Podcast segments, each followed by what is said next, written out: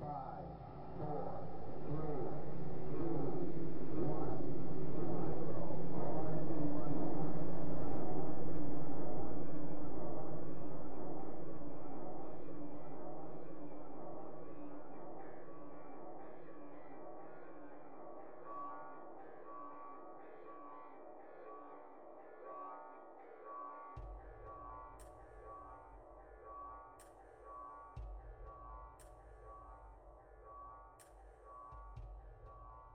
Hinayaan ko na lang yung tape na may nakamarkang game show. At hindi na ako nagtapon ng oras para usisahin ulit yung mga iba pang VHS tapes na napanood ko. Hanggang lumipas ang anim na buwan. Tinanong ako ng tatay ko kung natabi ko yung limang VHS tapes at isang unmarked na Betamax tape na naitago ng namayapa kong tiyuhin. At tinanong ulit ako kung napanood ko ang mga ito. Nagdalawang isip muna ako kung sasabihin ko sa tatay ko yung makahindik-hindik na nilalaman ng VHS tapes. Kaya tinanong ko na siya kung importante ba yung nilalaman ng mga tapes. Sinabi ng tatay ko na wala siyang alam sa mga nilalaman ng tapes. Pero may natanggap siyang tawag na nagpakilalang business partner ng tiyuhin ko. Sinabi niya yung tatay ko na bibili niya yung mga tapes at isang milyon yung inalok niyang presyo. At yung pinaka-importanting sinabi nung tumawag ay dapat hindi pa namin napapanood yung nilalaman ng tapes. Sa laki ng inalok na presyo, pumayag kagad yung tatay ko sa alok ng tumawag at sinabing hindi pa niya napapanood yung nilalaman ng mga tapes o isa ng mga kapamilya niya. Tumugon daw yung tumawag sa kanya na pupunta siya sa bahay na susunod na linggo para kunin yung mga tapes. At medyo may pahaging nabanta na wag na wag daw papanoorin yung mga tapes. Sa narinig ko sa tatay ko, sinabi ko lang na hindi ko pa napapanood yung VHS tapes. Pero wala akong naalala kung may nakita man ako sa safe na isang unmarked Betamax tape. Tinagon na lang ako ng tatay ko na tatawagan niya yung business partner ng chewing ko para sabihin na wala siyang nakitang Betamax tape. Pagkatapos ng balitang iyon, naghanap kagad ako ng murong mag-ayos o ipasok ng inner reel na sirang VHS tape na minakamarkang game show.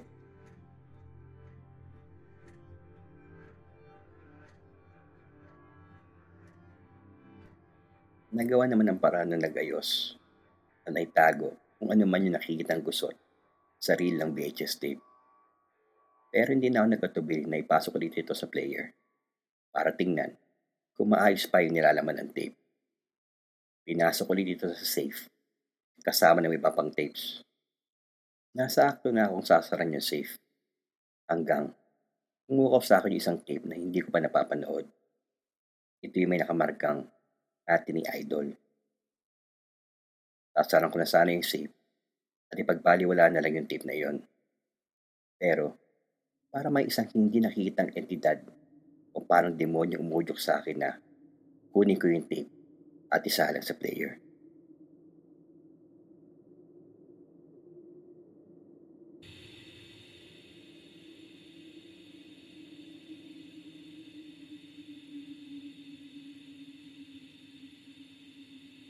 Hindi ko na malayan na nakatulog ako sa isang antikong office chair na minana ko sa chewing ko.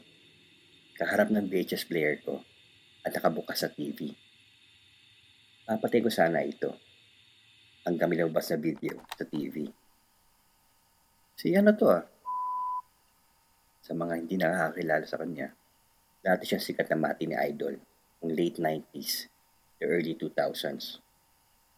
Clean cut, edukado, endorser ng samot-saring commercial products, at may karisma na patok sa masa. May ilan-ilang pelikulang pinagbidahan na pumatok sa takilya. Pero nahinto ito dahil sa inaasang trahedya noong taong 2001. Namatay siya sa napakabatang edad na 28 anyos. Mukhang interview video ito sa tingin ko tong interview na ito ay nagawa mailang buwan o maaring isang taon bago mabawian siya ng buhay. Napaisip ako kung ito ba yung video tape na may nakamarkang mati ni Idol. Pero wala akong maalala. Sinala ko ito. Masayang masaya yung artista habang sinasagawa yung interview. Hindi siyempre mawawala yung mga typical na tanong na kung kumusta na siya o nasa ongoing romantic relationship pa siya. Konting intriga at yung mga current and future projects niya. Nasagot naman ng maayos ng artista yung mga tanungan sa kanya. Pero may isang katanungan na lagi nilang inuulit ng interviewer na sinasagot naman ng artista. Kamusta naman ang buhay mo?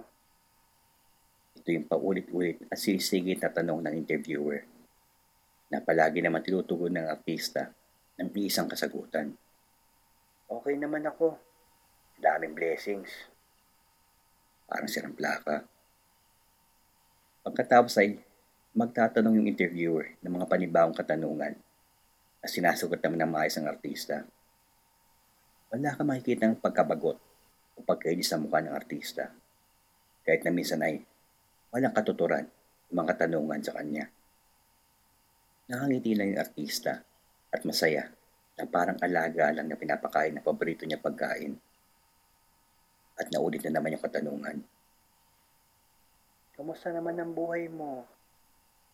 At tinugon ulit ng artista ng Okay naman. Maraming blessings.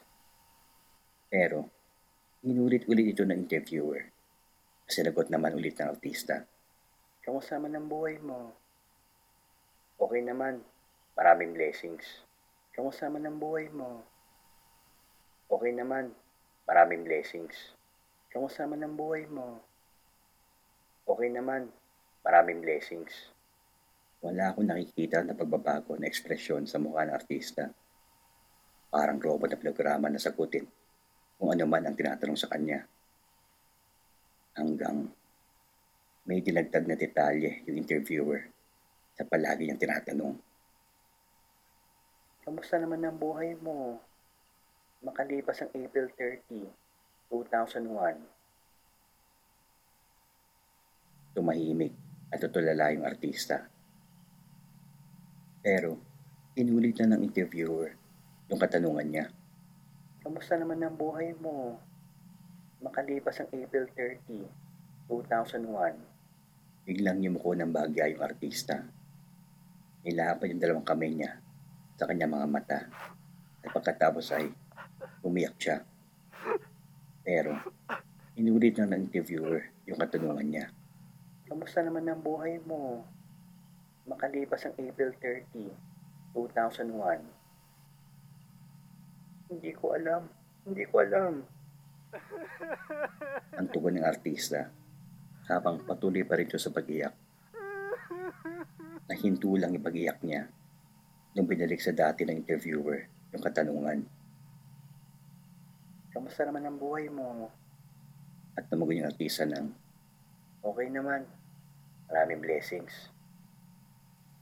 Bumalik ulit yung ngiti ng artista at nagtanong ulit yung interviewer mga katanungan na paulit-ulit at sinasagot naman ng artista.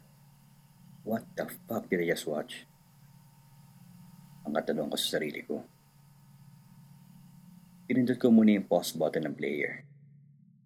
Sino ba kung sisain kung ano mang misteryo meron itong archive interview ng artistang namayapa na. Naisipan kong tingnan sa internet yung biography ng mga namayapang natin ni Idol at may isang detalye na nagpagulo ng isip ko. April 30, 2001. Ito yung petsa sa katanungan ng interviewer. At ito rin yung petsa ng kamatayan ng artista. Kamusta naman ang buhay mo? Makalipas ang April 30, 2001. Samot-saring conspiracy yung naisip ko sa tape interview. Mind control experiment kaya ito? At yung artistang napiling individual? At may ugnayan kaya ito sa kamatayan niya? O isang eksperimento para makita yung mga harapin pa lang na taon? Tinuloy ko ulit yung pagpapanood ng tape interview para makahanap ng iba't iba pang mga detalye. Mukhang Inuulit-ulit na ng interviewer yung mga tanungan. Pero wala kang makikitang ismaya o reklamo mula sa artista. Sinagot niya ito ng may ngiti at saya. Hanggang nalaglag yung kasabi ng lapel mic sa artista. May lumabas na isang lalaki para tulungan yung artista sa paglagay ulit ng kanyang mic. Teka lang, Dali-dali ako lumapit sa player para i-rewind. Pagkatapos ay pinindot ko yung pause button. Chewin ko to ah. Ginagawa niya dito. Mukhang hindi rin akma yung itsura niya sa bidyong ito. Dahil mukhang may edad na rin siya dito. Parang yung huli ko siya nakita at nakausap nung buhay pa siya. At nung Nakarang taon lang yun. Nasa akto na akong pipindutin yung play button. Hanggang may isang bagay na ako ng kaliwang kamay niya na nagbigay sa akin ng malaking palaisipan. Isang bagay na imposibleng na imbento na. Gagawin pa lang may nakaisip na planong gawin ito at ibenta sa publiko. Kung panahong sinagawa itong interview. Naisip ko rin na kahit na ilabas na yung prototype ng bagay na ito, magiging walang saysay rin ito dahil hindi pa kaya ng teknolohiya ng panong iyon para paganahin ang mga main features nito. Kapareho ng hawak ko ngayon. Kapareho ng kulay.